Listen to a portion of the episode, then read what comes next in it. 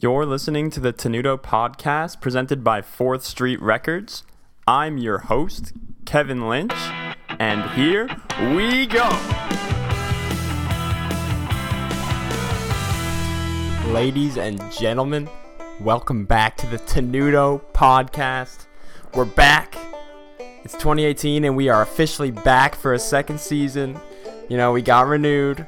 So we are back on the airwaves, and for those of you just starting your journey with us, my name is Kevin Lynch. I'm a middle school band director in Northern Virginia, and I'm the host of the Tenuto podcast.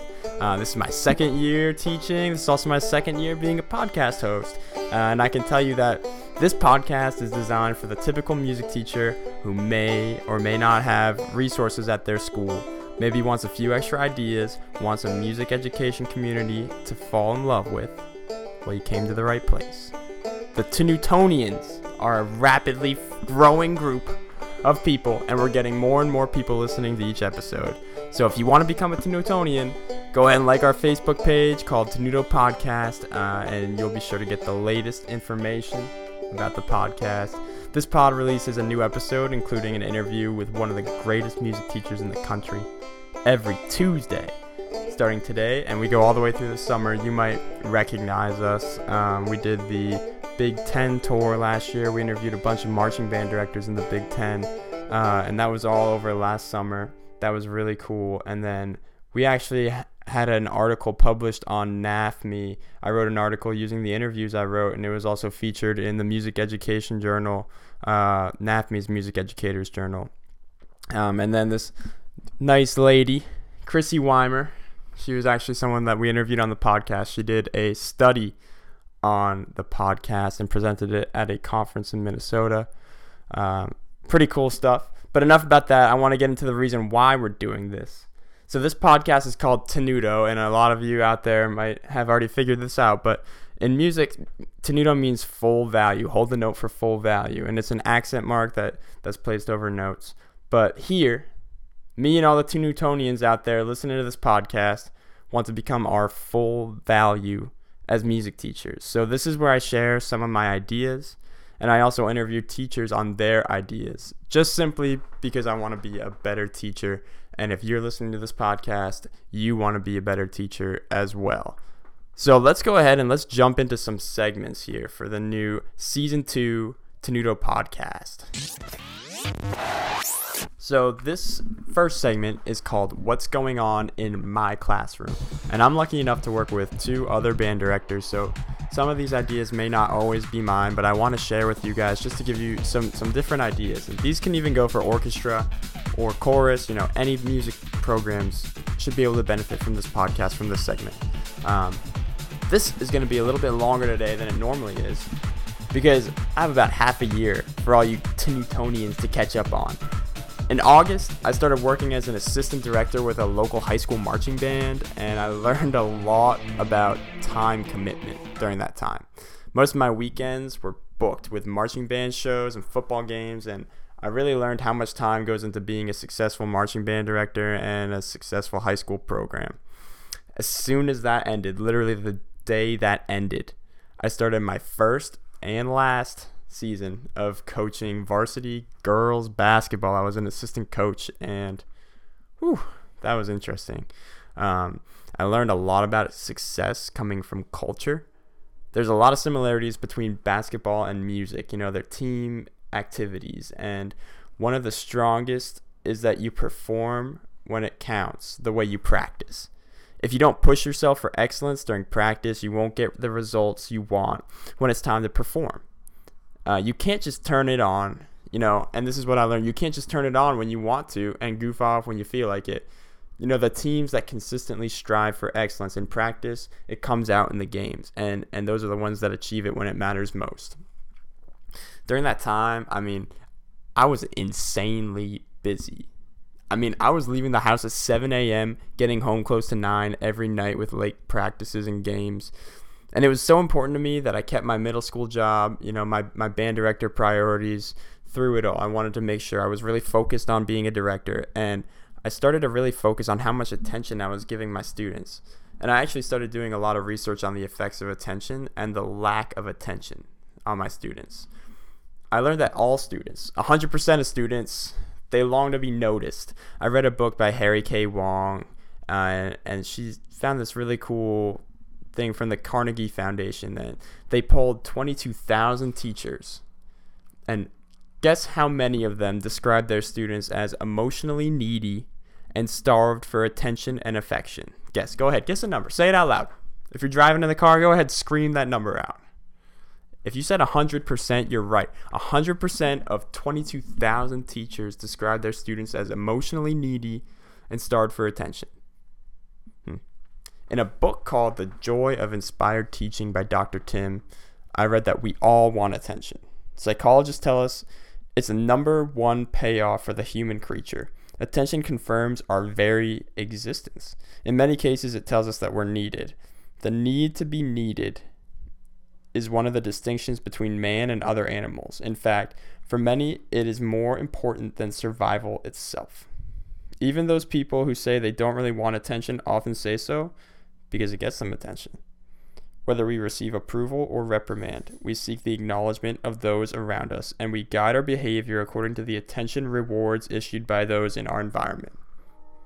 It's pretty interesting stuff. And I read this this stat. You know, I'm a stats guy. I'm a retired high school basketball coach. I mean, no big deal. But here's a stat I read. Each day, the average child receives about 12 minutes of attention from his or her parents. That's an that's an insane stat. The average child receives about 12 minutes of attention from his or her parents. Unfortunately, there's no guarantee that this attention is positive. Think about that for a sec. As music directors, I mean, we're like the CEO, right? And we need to make sure our, our clients are doing okay. People behave according on how they feel, not what they know. And it is the wise director who seizes every opportunity to make a student feel special. So, I mean, my job was I, I wanted to make sure these students felt appreciated when they came in my classroom, and I want I wanted them to know that I was still noticing them, and I, I appreciated their efforts, even though I had so much going on. That was really really my main goal, and I did my best to do that. So that was what really has been going on in my classroom is I've been focusing on attention. Uh, next week I'll talk to you guys a little bit about some of the teaching techniques I'm using, but make sure you guys are giving your students attention. You know, if a student is sick, fighting an extended illness, send them a get well message. Or if one of your students is in the hospital, pay them a visit. Say hello to students when you see them in the hall. I like to give high fives, even though some teachers think that's gross because germs or whatever. Um, because three fourths of the people you ever meet are hungering and thirsting for sympathy. So give it to them, and they'll love you. So, that's my segment. Let's get into the interview now. We have a very special guest. Her name is Emily McNeil. She is NAFME's Band Director of the Year, and she was voted as the podcast interview that you, Tenutonians, wanted to hear first. The first interview of our season two. So here it is. You ask, and you shall receive, Tenutonians. Please welcome the interview from Emily McNeil, NAFME's Band Director of the Year.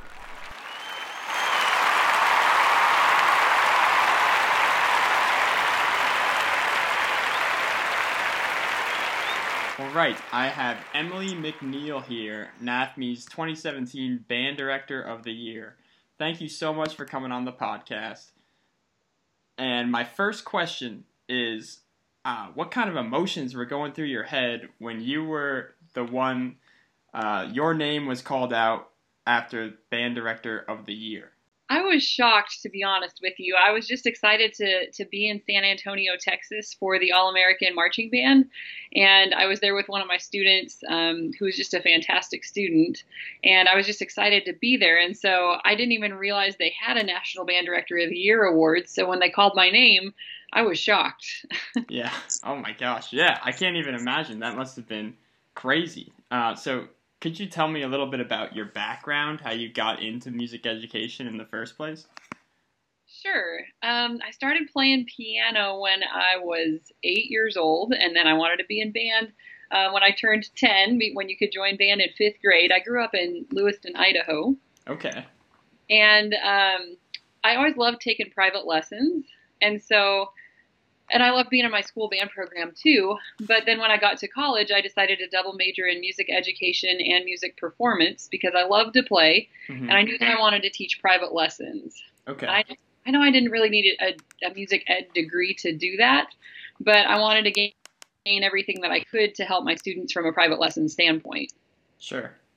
Okay, so you you started playing the flute in fifth grade. Is that correct? Yes. Okay, and then where did you end up going to school? I went to the University of Idaho in Moscow, Idaho. Okay. And it was it was kind of cool because my high school band director was actually the twin brother of my college band director. And so our the high school and college did a lot of things together and i was always excited to go to the university of idaho just knowing a lot about the program. Sure yeah that's that's awesome. And did you did you do the marching band at university of idaho? Idaho i did and it was great because there's an indoor stadium there so when it snows you don't have to worry about getting cold yeah, that's awesome. I that would be really nice. I went to Penn State and we had some pretty rough uh, winters, but yeah, that's great. Did uh, did you get to go to any fun bowl games while you were there? Um, we would always go to the Boise State game because that's a huge rivalry for the. Yeah, with the do they have a blue field? Yes, and we marched our show on that. I remember that being uh, we call it the Smurf turf. Oh. Would, That's awesome. Very cool. So you ended up going to University of Idaho for undergrad, and then you said you went uh, for your master's as well. And uh, when did you decide like you really wanted to get into the school system and become a, a music teacher, a band director? It's kind of funny because I always swore I would never be a high school band director, and yeah. part of the reason for that is because I saw my high school band director have to deal with the students who didn't want to be there. Mm-hmm. And I always thought, you know, that'd be frustrating because I love music so much and I really want to play music to a really high level. And I just think that that would drive me crazy. Right. And so um, when I finished my undergraduate degree at University of Idaho, which took me five years with a um, performance and education degree, um, I moved to North Carolina to do my student teaching. And I arranged it because in Idaho, everything's so so spread out that you can arrange to do your student teaching in a different state. Oh wow! And so I actually had a ma- master class with um, Dr. Tadeu Coelho at North Carolina School of the Arts, and I decided I wanted to try to move out and take private lessons from him. And so I set up my student teaching in Greensboro, North Carolina, which was only about a 30 minute drive to Winston Salem. Um, and so when I did my student teaching, I, I kind of kept thinking, I want to get a master's degree next. Okay. And um, I, I had two and a half years between undergrad and my master's degree where I was um, kind of freelancing and playing in community groups. And um, I actually worked at Greensboro College for a little while in between my undergraduate degree and my master's degree. Okay. But wow, I mean, I can't believe you went all the way from Idaho to North Carolina. That must have been a big, big decision for you. It was. It was kind of scary, but I just I knew that I wanted to go and study, you know, with that flute professor who came through, and um, I just wanted to kind of explore that option there. So yeah, yeah, and now you're at East Rowan Rowan High School, um, yeah. and and how did that come about? How did you end up getting that job and and starting there? Well, I was in Ithaca, New York at the time because that's where I got my master's degree. Okay. And so after my three years in North Carolina, I moved to, to Ithaca, New York to, to do that. And when I finished my master's degree, I was taking orchestral auditions and military band auditions and pretty much any audition that opened up for flute or piccolo. Mm-hmm. And um, when I did that, I went and worked with some of my friends' bands. Like if they were band directors, they would ask me if I was, you know, when I was in town auditioning for an orchestra, if I'd come in and work with their flutes and work with their band. And so I did that, and it was really fun. Mm-hmm. And um, I ended up getting an email from one of my mentors at um, UNC Greensboro, and um, he had told me that there was a job. In fact, he had always told me I should be a band director, and I said, "Stop trying to tell me that. I'll never do it." um, I ended up, you know, he sent this email because someone had said, you know, we need someone for this opening that's happened like right away. And he said, well, Emily has her music education degree and she's in Ithaca. And so we'll send this to her and see what happens, but she'll probably just kind of brush it off. And at that time, after I'd worked with some of my friends' bands um, when I was doing auditions, I thought, you know, it's really been fun to work with them, and maybe I'll just kind of try this out. and here I am nine years later, and I'm still at East Rowan, and wow. I've found a lot of things that I love about high school band directing too. So yeah, that's such an amazing story. I mean, for for somebody who seems so against teaching high school band, and now to win NAFME's Band Director of the Year, that's amazing. I mean, for congratulations. Um, wow. So, can you tell me a little bit about your program at East Rowan? What kind of ensembles do you teach? Sure. Yeah, um, we have wind ensemble and concert band that are taught during the day, and um, we have marching band that meets after school in the fall, okay. and then we also have a jazz band um, that meets before school, and we do that year round. Wow, that's a lot of stuff. Very cool. Um, so, obviously, I mean, even though you won band director of the year, I'm sure there's still some things that you know that are tough as every band director has. What do you think has been the biggest struggle for you since you started teaching high school band? I think let's see.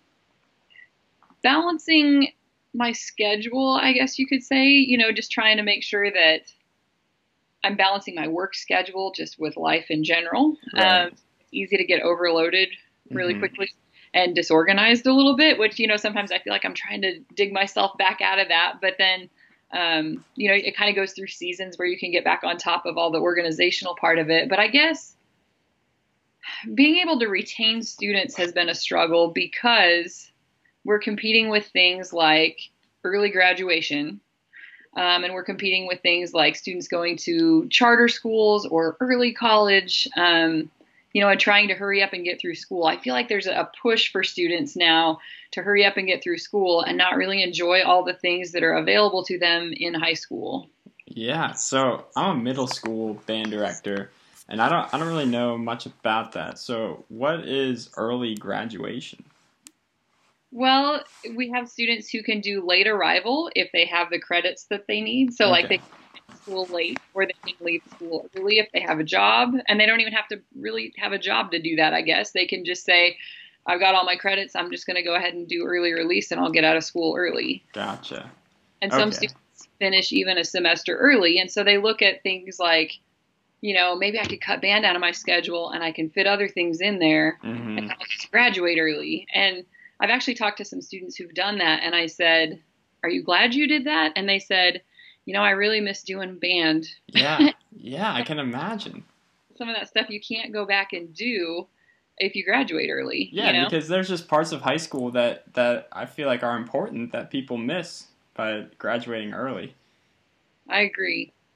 Yeah. Wow. So, are there ways that you can combat that and and get kids to stay, or is that just a is a tough situation there? I'm kind of trying to use peer pressure for a good and uh, you know, I, I really encourage a lot of my students to take advantage of all the opportunities they have. I've had students audition for, um, you know, honor bands. We've almost had an honor band every weekend here in this. Wow. And, um, you know, we had the, a couple of students. This was actually my fourth All American marching band student mm-hmm. um, that that I had this year. And then um, I've had students play in Carnegie Hall. I have one going to Australia this summer. So I'm really trying to get them as involved and as successful as they can be to hopefully, you know, kind of advertise that to the other students that, you know, you really can go anywhere in the world with some of the things that you do in band. And, you know, don't hurry up and try to get out of it. Get all you can out of it while you're in school. Yeah, Absolutely, and I, am sure it doesn't hurt to have the band director of the year there as a teacher. Do your kids know that you won the award? They do. Were They've they pretty excited? Yeah, they were, and it it was great because my student who was there in Texas, um, I got separated from my cell phone because I walked up on stage to ex- accept the award. Uh-huh. When I, I got reunited with my cell phone, she had sent me just the sweetest text, and she's like, "I'm just so excited that like everybody knows it now." She's like, "I knew it all along," and I I just I started crying. Oh my gosh, that's the sweetest story ever. Oh, wow. Oh my gosh. So, does that play into recruiting at all? Do you have any uh, techniques? Uh, what's your high school pyramid set up like? Is it easy for you to recruit from middle schools and get kids into your band program? Well, we're lucky to have a middle school right across the street. Oh, and that's fantastic. yeah, in the fall, I actually get to go over for one of my blocks during the day so that I can go get to know the students and help the middle school band director, especially like when she has new beginning students over there. You know, that first day everybody opens the case. Yeah. It's nice to have an extra set of hands. And that way I get to build a relationship with those kids before they get to high school. hmm Um, and we've done some joint things. We did some joint trips where middle school and high school went together, and we had the high school jazz band play, and the high school students supported the middle school students. Um, and then we also started having seventh and eighth grade students able to come over and be a part of our marching band. Um, and they can do it on different levels. They can either be all in and do everything the high school students do, or they can do.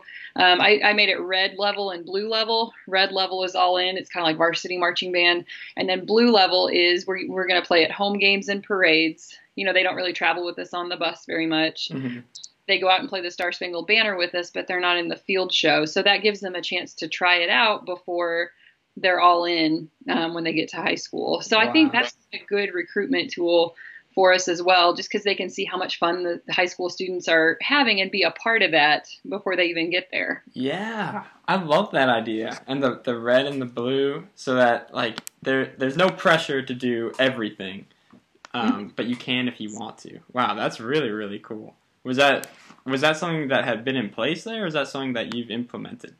No, I developed it over the years because I thought I think there's some kids who want to do marching band who don't necessarily want the time commitment that comes with Friday nights because we play at all home and away football games. Mm-hmm.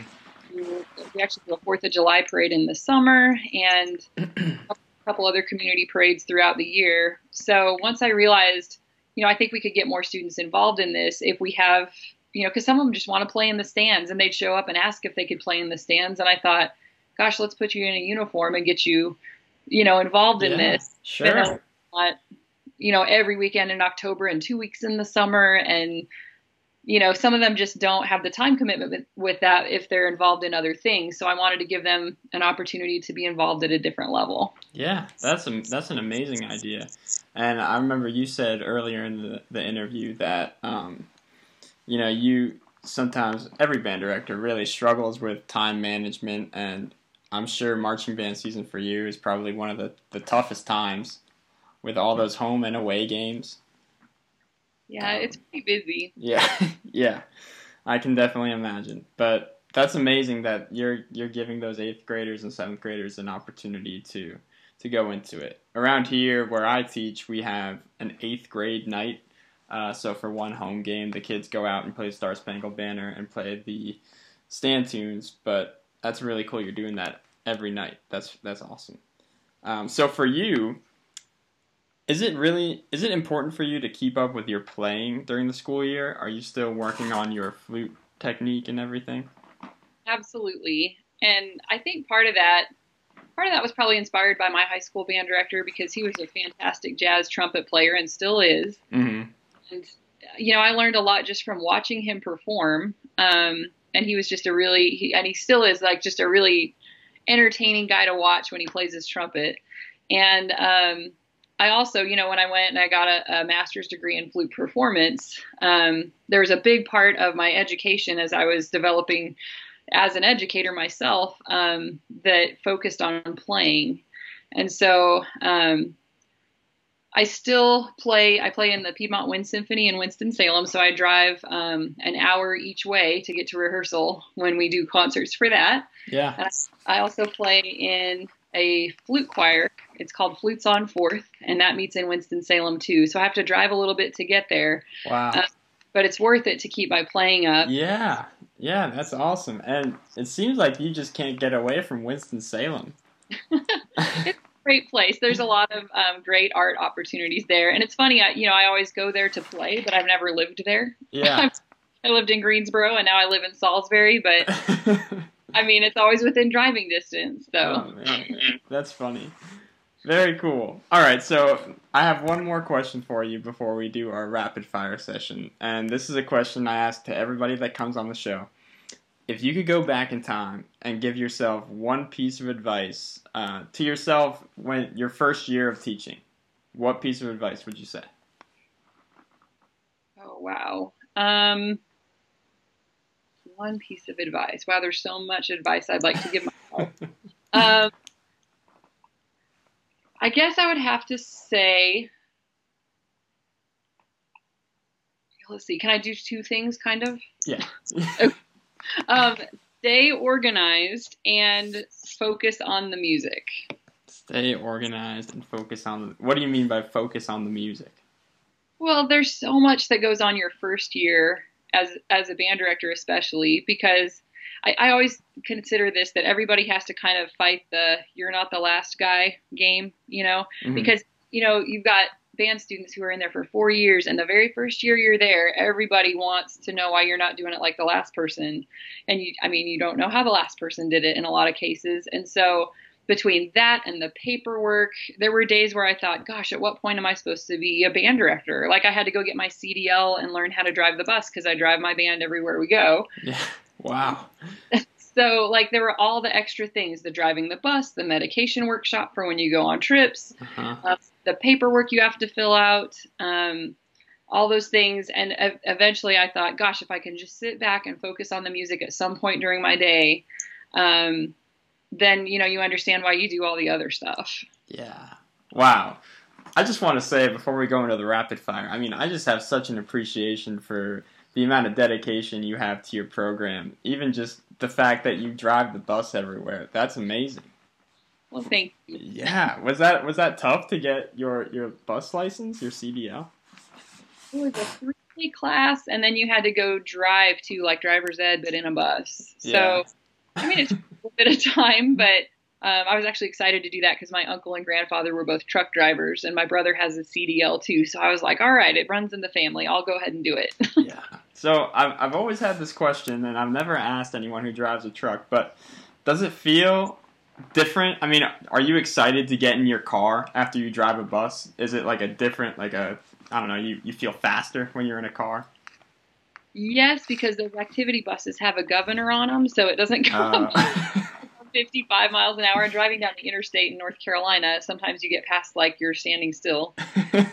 so you go by the racetrack down in Charlotte. um, like after I drive in big cities, I definitely am excited to get back in my Toyota Camry. Um, yeah. But I mean, it's fun to drive a bus too. yeah. Wow. That's very cool. Okay, so this next segment of the interview is called Rapid Fire. I'm just okay. gonna shoot out. I have seven questions here.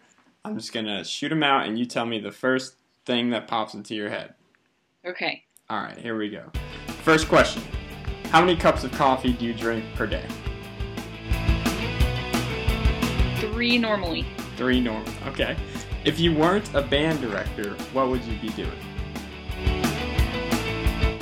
Oh man. Oh, I'm not supposed to think this long about it, am I? Um, I would be playing my flute somewhere. A professional flute player? Yes. Okay. Um, what What is the destination of your dream vacation? Hawaii. Hawaii. Have you ever been to Hawaii? No, one of my very best friends in college is from there, um, but I've never been. Okay. All right. What is your favorite instrument other than a flute to play uh, in band rehearsal? Euphonium. Ooh, okay. Favorite stands tune during marching band? Final Countdown. Nice. Um, what is your morning routine before you go to work? Um, I get up and eat breakfast, and I watch the news, and I make sure I have everything in my food bag for the day. and then I walk out the door. I get ready really quick because I'm not a morning person. Okay. I should you. I didn't mention that. I do take a shower and brush my teeth. okay. All right. Very good. And then your final question: What is one quote you live your life by?